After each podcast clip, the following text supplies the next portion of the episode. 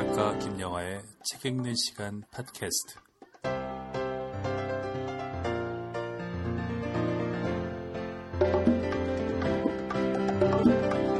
안녕하십니까. 책 읽는 시간 팟캐스트 진행하는 작가 김영하입니다. 그동안 잘 지내셨습니까? 네, 오늘은 이 21번째 시간입니다. 네, 뭐 아시는 분은 아시겠고 모르시는 분은 모르시겠지만 어, 그 사이에 저의 신상에 약간의 변화가 있었습니다. 어, 저는 그 서울에서 뉴욕으로 거처를 옮겼습니다.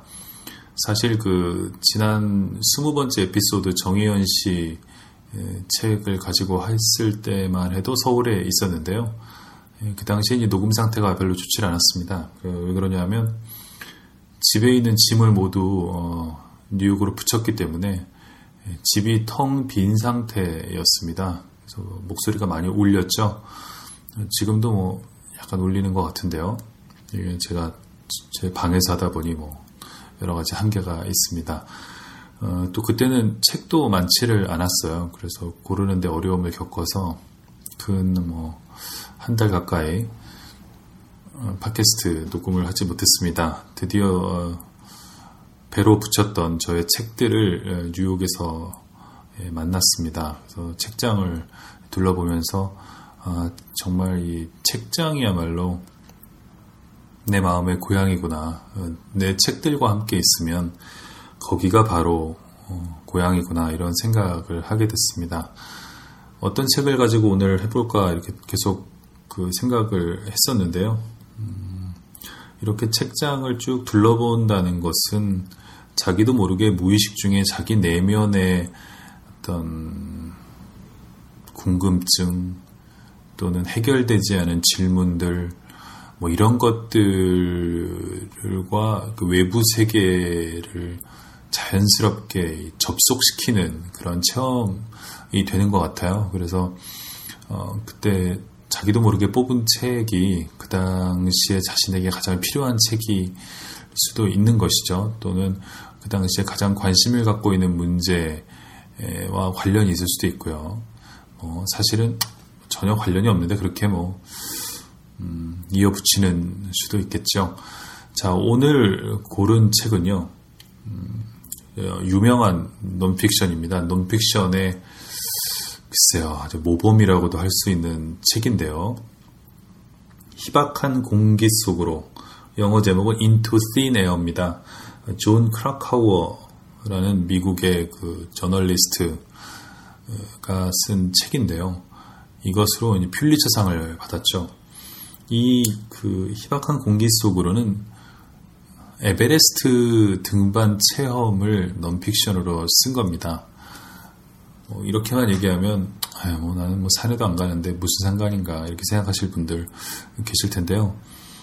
예, 저는 이 책을 1998년인가요? 그때 처음 읽었던 것으로 기억이 납니다. 그러니까 지금으로부터 10년도 더 전에 예, 읽은 책이었는데 어, 상당히 그 당시에도 감명 깊게 읽었고요.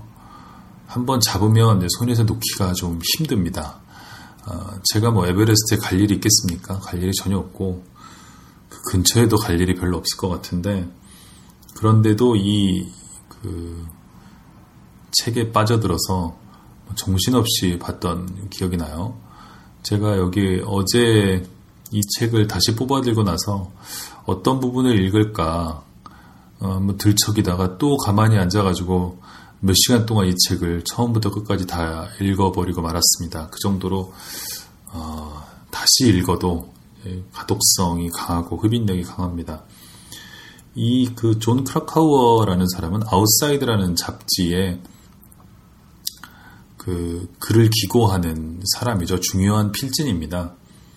그 전에도 이제 몇 권의 중요한 책들을 어, 냈고요. 미국의 시애틀에 살고 있습니다. 시애틀이면 어, 로키 산맥이 있는 그런 곳이죠. 그래서 산과 그렇게 멀지 않은 그런 곳인데요. 이 사람은 그 어느 날 그런 제안을 받게 됩니다. 어, 에베레스트에 한번 가보지 않겠느냐. 가서 기사를 한번 써봐라 이런 얘기를 듣게 되는데요. 음, 그 어떤 기사냐면은 돈을 내고 에베레스트에 오르는 사람들에 대한 이야기입니다. 언젠가부턴가 이 에베레스트를 오르는 데 관심이 사람들이 많아지게 되고요. 세계 최고봉을 한번 올라보겠다는 꿈을 품은 몽상가들이 늘어나게 되면서 그 이들을 모집해서 에베레스트 정상까지 올려주는 일종의 가이드들이 나타나게 됩니다. 이 책에 등장하게 되는 로브 홀이라든가요, 어, 스콧 피셔 같은 사람인데 그들 자신부터가 대단한 등반가들인데요. 그러나 이들은 그 등반을 계속하는데 상당한 어려움을 겪게 됩니다. 왜냐하면 이 경제적으로 풍족하지 않은 네팔 정부가 에베레스트에 오르는 입산료를 계속해서 올리게 되고요. 그런데 문제는 그 높은 산들은 대부분 그 네팔 아니면 이 티베트 쪽에 몰려 있어서 여기를 오르는데 어려움을 겪게 되고 그래서 많은 그 산악인들이 기업체 스폰서를 어, 구하러 다니게 됩니다. 우리나라에서도 이제 그런 일이 많이 있죠. 최근에 한국의 그 한 여성 산악인도 그 칸첸중가 등반을 둘러싸고 여러 가지 뭐 음, 여러 가지 뭐 말들이 있었죠. 그래서 그 사건이 아마 저한테 이 책을 다시 한번 환기시켰을지도 모르겠어요. 그 8,000m 고봉 급의 고봉들 그 이제 그 위로 올라간다는 것은 정말 죽음의 지대라고 하죠. 그 위로 올라가면 판단이 잘 되지 않는 그런 영역이고 마치 술을 엄청나게 먹었을 때라던가 아니면 어, 뇌에 문제가 생겼을 때처럼 사람이 정상적인 판단을 할 수가 없고 아주 어린아이처럼 어, 낮은 수준의 그 판단력을 갖게 된다고 하죠. 그, 그런 데서 벌어진 일, 게다가 엄청난 이 폭풍, 눈폭풍, 바람, 그 다음에 뭐 혹독한 기후, 이런 것들 때문에 사실은 그 위에서 어떤 일이 벌어지는지 밑에서는 잘 알 수가 없죠. 그 진실은 아마 아직 아무도 모르겠습니다만 하여간 이 그, 이 전문적으로 그 산악인들이 이런 가이드들을 자임하고 나서게 된 데에는 그런 경제적인 문제가 있습니다. 돈은 많은데, 에, 돈은 많은데, 뭐, 주말에나 산에 가는 이런 사람들 또는 뭐 백만장자들 이런 사람들을 에베레스트에 오르게 해주고 대신에 이 당시 시세로 96년도죠. 이 당시 시세로 6만 5천 달러를 받았으니까요. 어, 사실은 대단히 큰 돈이죠. 거액의 이제 돈을 한 사람당 받고 6명, 또 8명 이런 어, 사람들을 쉘파들을 동원해서 산 위에 정상 위에 올려주는 그런 사업을 벌이게 된 것입니다.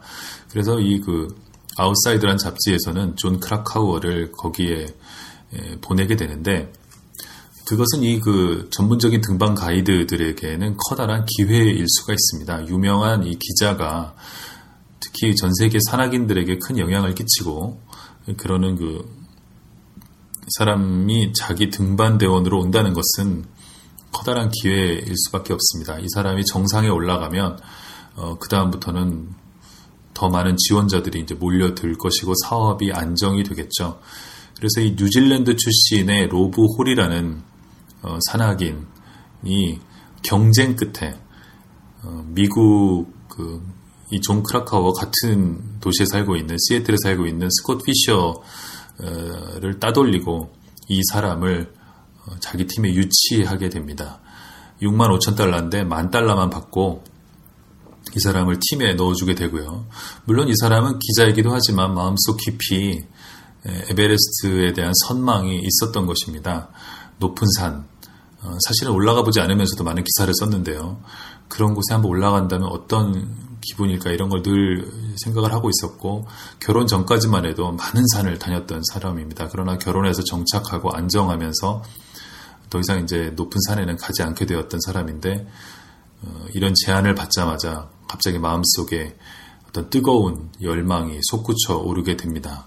그래서 어떤 일이 벌어질지도 모르면서 이 존 크라카우어는 이 그 상업적인 등반대 일원으로 참가하게 됩니다. 어, 미리 말씀을 드리자면 이 그 스콧 피셔 팀과 로브 홀 이 두 팀이 경쟁적으로 등반에 나섰던 이날 어, 에베레스트 등반 역사상 가장 많은 인원이 사망하는 참사가 일어났습니다. 다시